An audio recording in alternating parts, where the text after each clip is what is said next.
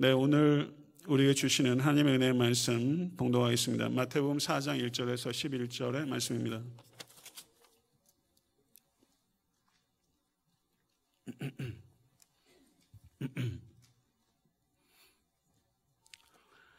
마태복음 4장 1절에서 11절의 말씀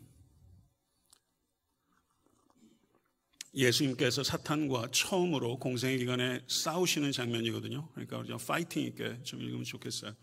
예, 교독하겠습니다. 제가 먼저 읽겠습니다. 그때 예수께서 성령에 이끌려 마귀에게 시험을 받으러 광야로 가사 40일을 밤낮으로 금식하신 후에 줄이신지라 시험하는 자가 예수께 나와서 이르되 내가 만일 하나님의 아들이거든 명하여 이 돌들로 떡덩이가 되게 하라 대답하여 이르시되 기록되었으되 사람이 떡으로만 살 것이 아니요 하나님의 입으로부터 나오는 모든 말씀으로 살 것이라 하였느니라 하시니 이에 마귀가 예수를 거룩한 성으로 데려다가 성전 꼭대기에 세우고 이르되 내가 만일 하나님의 아들이거든 뛰어내리라 기록되었으되 그가 너를 위하여 그의 사자들을 명하시리니 그들이 손으로 너를 받들어 발이 돌에 부딪히지 않게 하리로다 하였느니라 예수께서 이르시되 또 기록되었으되 주 너의 하나님을 시험하지 말라 하였느니라 하시니 마귀가 또 그를 데리고 지극히 높은 산으로 가서 천하 만국과 그 영광을 보여 이르되 만일 내게 엎드려 경배하면 이 모든 것을 내게 주리라. 이에 예수께서 말씀하시되 사탄아 물러가라 기록되었을 때 주 너의 하나님께 경배하고 다만 그를 섬기라 하였느니라. 다 같이 이는 마귀는 예수를 떠나고 천사들이 나와서 수종드니라. 아멘. 네, 우리 전우자분 들러오셔서 인사하실 때 모든 시험을 이기시기 바랍니다. 좀 그렇게 인사하시죠. 모든 시험을 이기시기 바랍니다. 할렐루야.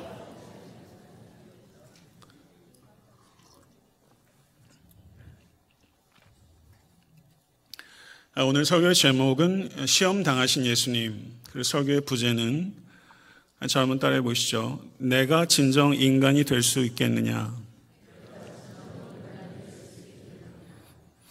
네, 오늘 본 말씀 예수님께서 광야에서 시험 당하신 이야기입니다. 예수님께서 시험 당하실 때 곁에 아무도 없어서 목격하는 사람이 없었기 때문에 시험 당하신 일들에 대한 세세한 내용들은 분명히 예수께서 사도들에게 말한 것임에 틀림없습니다.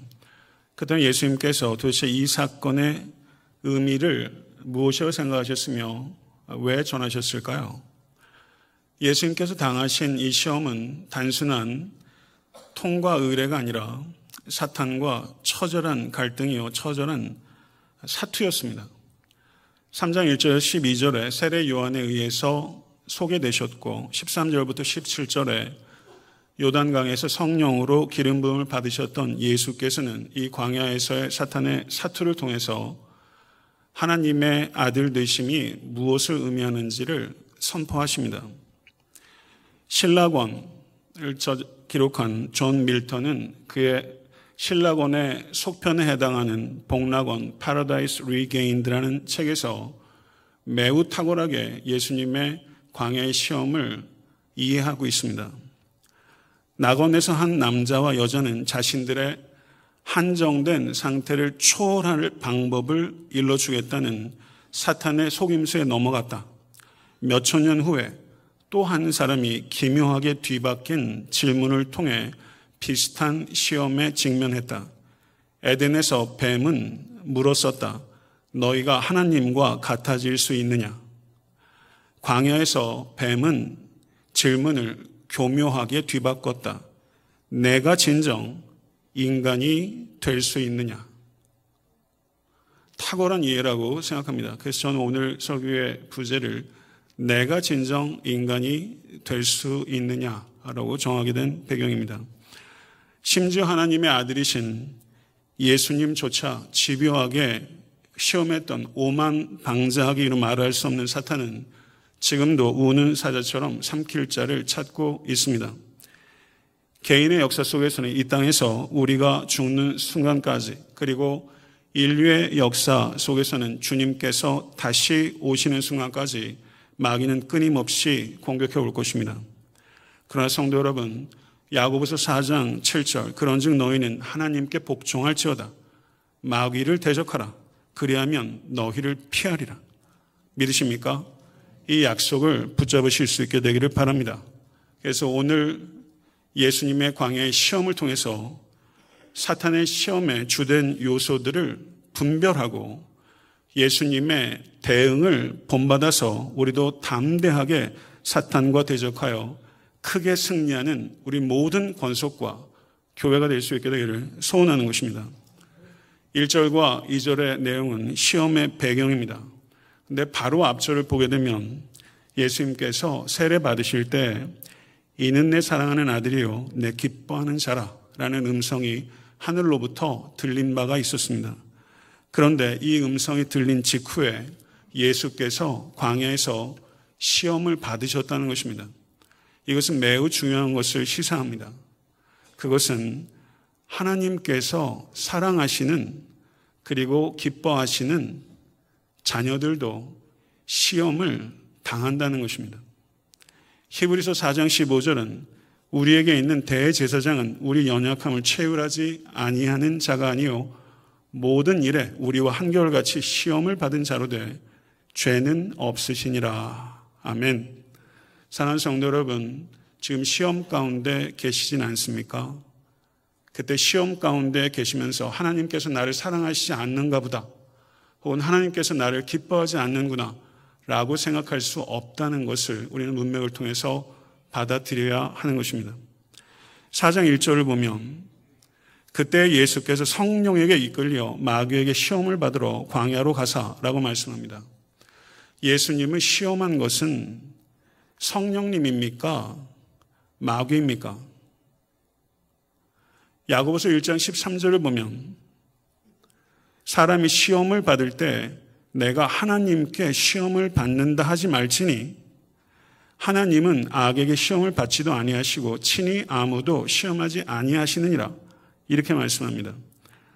이 말씀을 문자적으로 단순하게 생각하면 하나님은 우리를 시험하지 않는다라고 결론 내릴 수 있는데 성경을 해석할 때는 성경 전반에 걸친 말씀을 통해서 종합적으로 판단해야 합니다. 시험이라고 번역되고 있는 명사는 헬라어로 페이라스모스며 시험하다라고 번역되어 있는 동사는 페이라조라는 동사입니다. 이 명사와 이 동사는 이중적인 의미를 가지고 있습니다. 이 단어는 시험이라는 단어는 성숙함과 생명으로 이어지는 통로가 되는 시련이 될 수도 있고 죄로 이어지는 유혹이 될 수도 있는 이중적인 의미를 가지고 있는 단어인 것입니다. 시험이 유혹이 된다면 그 책임은 하나님께 있는 것이 아니라 우리 자신의 욕심에 기인한다고 성경은 말씀하는 것입니다.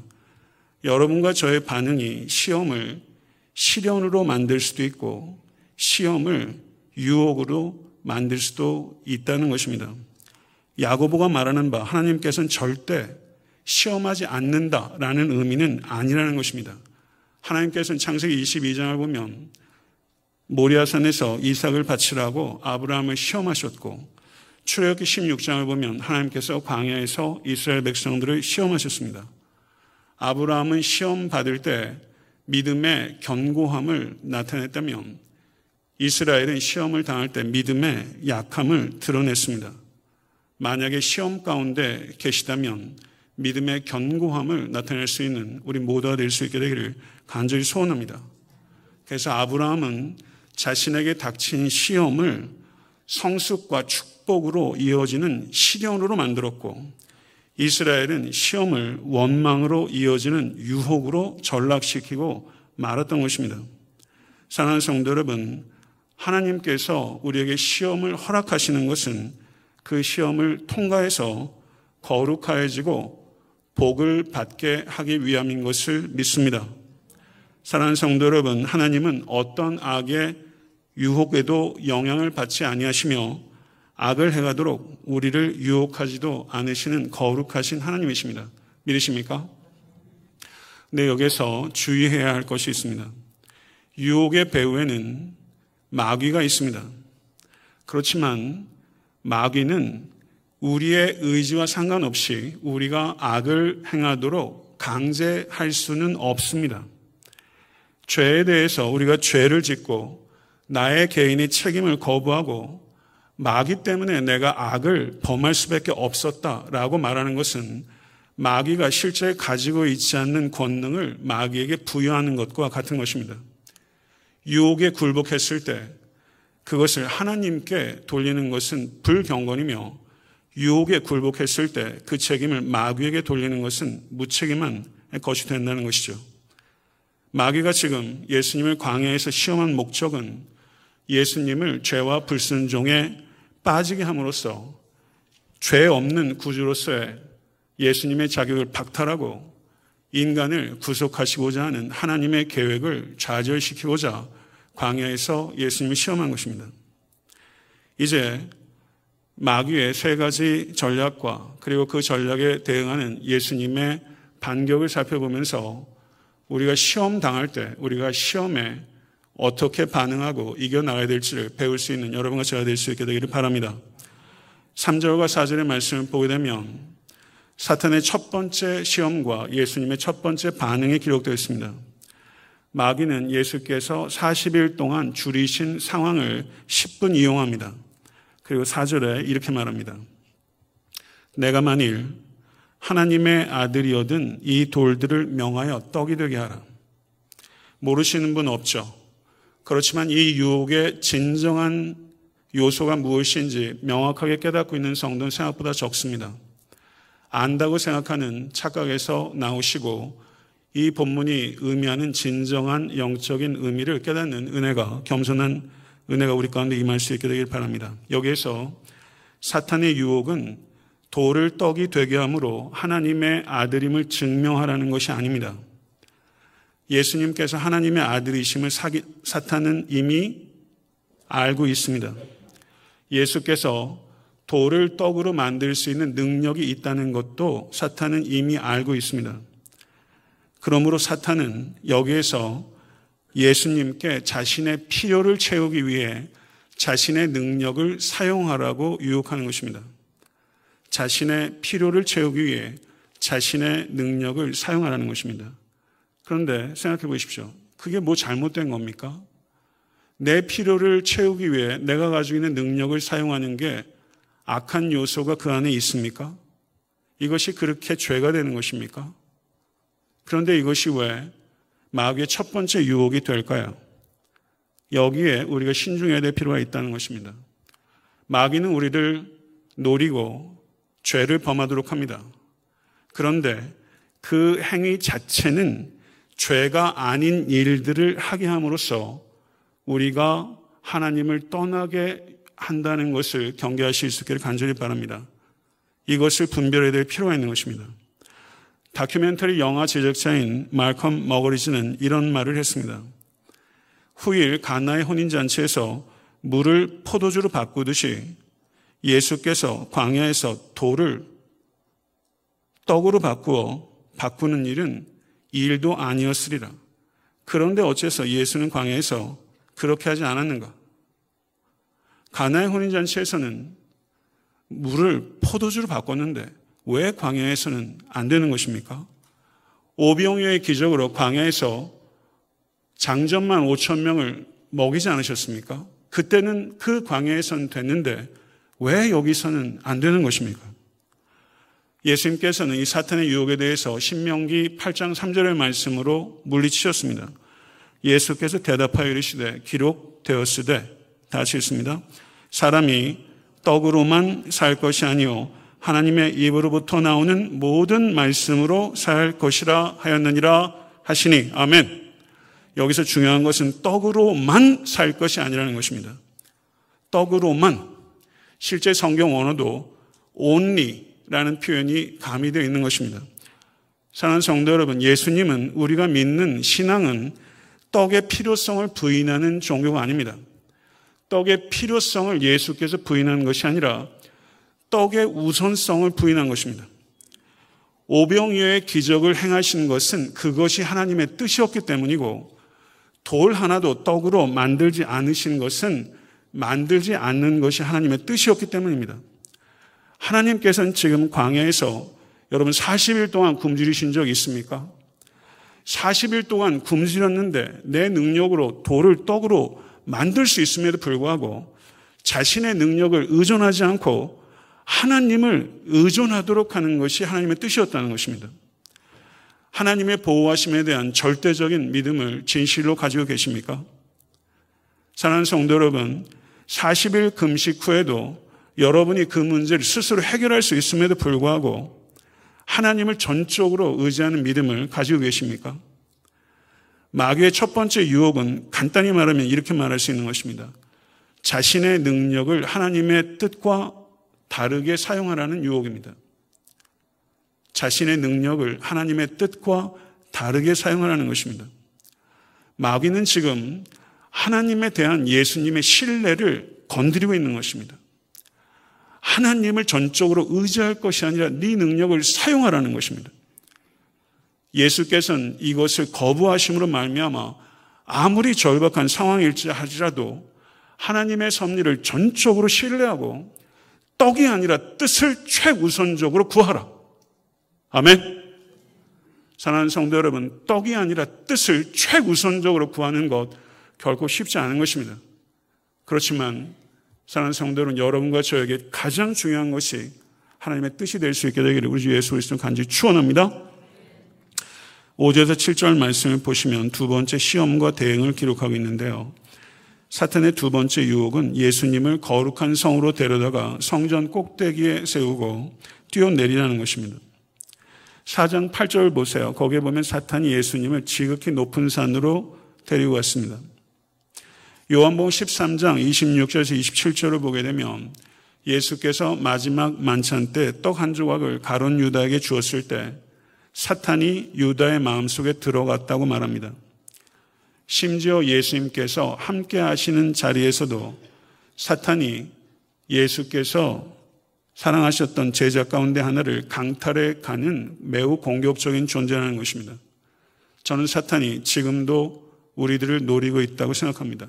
그렇게 말하는 것이 성경적인 것이죠. 사랑하는 성도 여러분, 사탄의 공격으로부터 면제된 장소와 면제된 시간은 없습니다.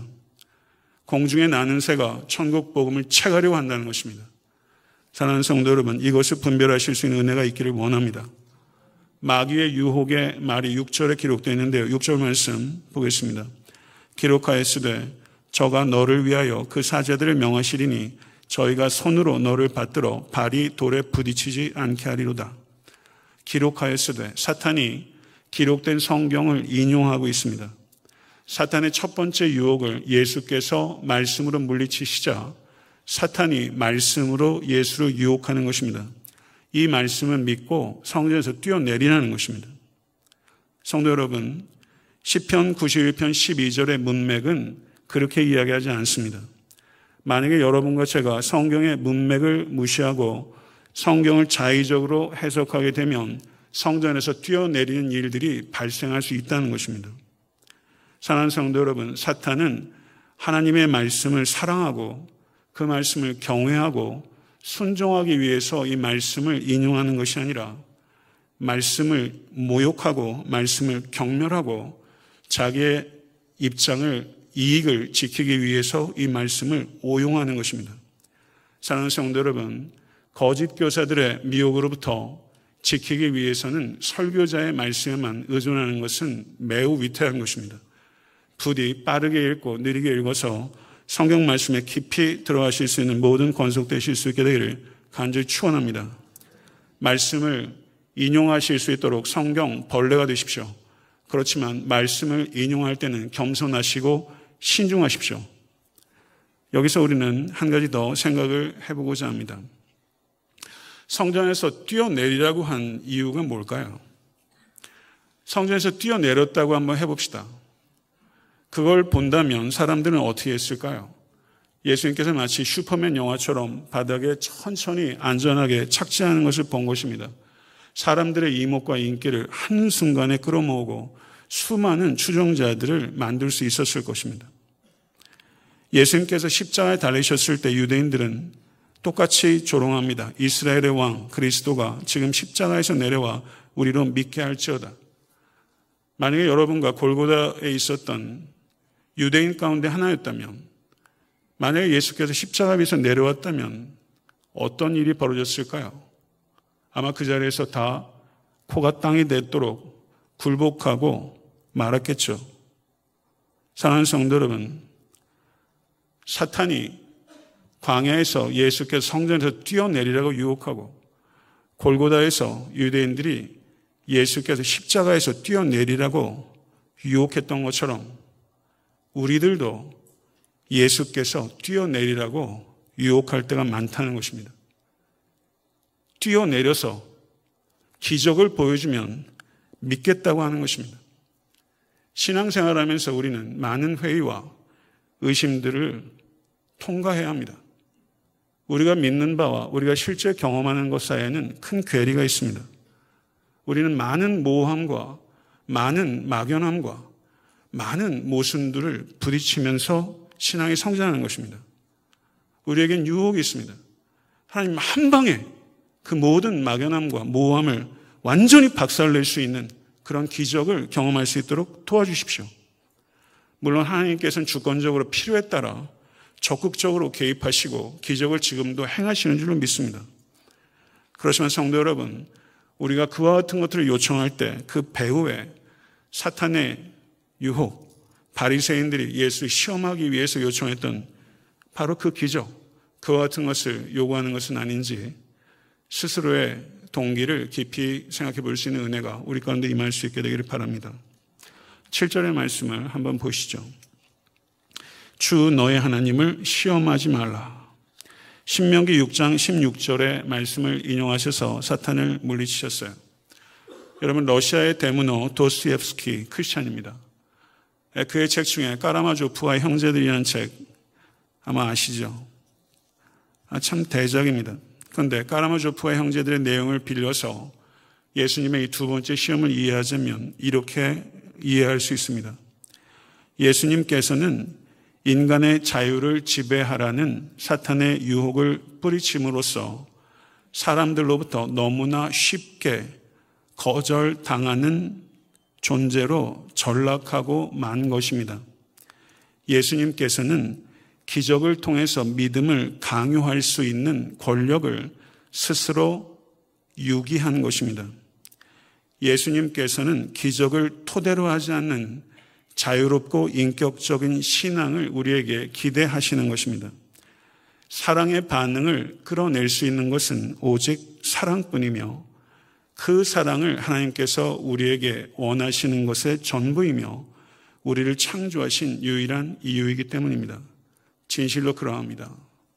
사랑하는 성도 여러분, 요한복음 12장 32절에 주께서 이렇게 말씀하셨습니다.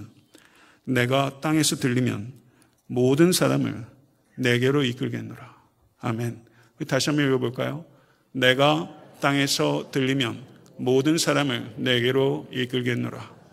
마귀는 성전에서 뛰어내려라. 그러면 사람을 이끌 수 있다.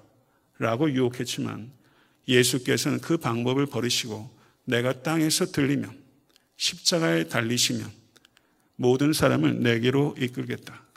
예수께서 우리에게 원하시는 것은 우리가 도저히 거부할 수 없는 권력으로 우리의 믿음을, 우리의 굴종을 원하시는 것이 아니라 희생적 사랑의 근거에서 여러분과 저의 사랑을 호소하고 있다는 것입니다. 믿으십니까?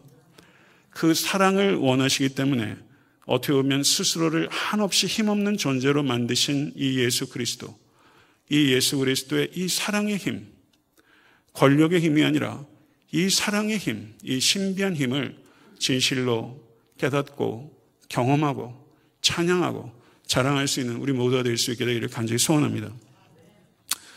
8절 10절은 세 번째 시험과 대응을 기록하고 있습니다. 첫 번째 시험이 개인적 시험이었다면 두 번째 시험은 민족적 요소를 가지고 있다고 할 수 있고 세 번째 시험은 우주적 요소를 가지고 있다고 할 수 있습니다. 마귀는 지극히 높은 산으로 가서 천하 만국과 그 영광을 보여주며 만일 내게 엎드려 경배하면 이 모든 것을 내게 주리라 라고 유혹했습니다. 사탄은 보여주면서 유혹합니다. 우리의 감각 기관들 중에서 사탄이 가장 많이 장난을 치는 기관이 눈입니다. 사탄은 눈에 장난을 쳐서 비틀어 보게 하고 부분적으로 보게 하고 얄팍하게 보게 하고 그리고 그것이 전부인 것처럼 착각하고 교만으로 이끌게 되는 것입니다. 눈은 참 소중한 것입니다. 눈을 통해서 세상을 보는 창이 되기도 하지만 이 눈이 우리를 가두는 감옥이 될 때가 더 많다는 것을 주의하시는 우리가 되기를 원합니다. 잘 아시는 대로 다윗이 엘라 골짜기에 갔을 때 이스라엘 온 군대와 사울은 눈에 보이는 골리앗에 완전히 사로잡히고 눈에 보이지 않는 하나님을 바라보지 못했습니다. 그렇지만 오직 약관의 소년 다윗 한 사람만은 눈에 보이는 골리앗에 사로잡히지 않고 눈에 보이지 않는 하나님을 바라봤습니다.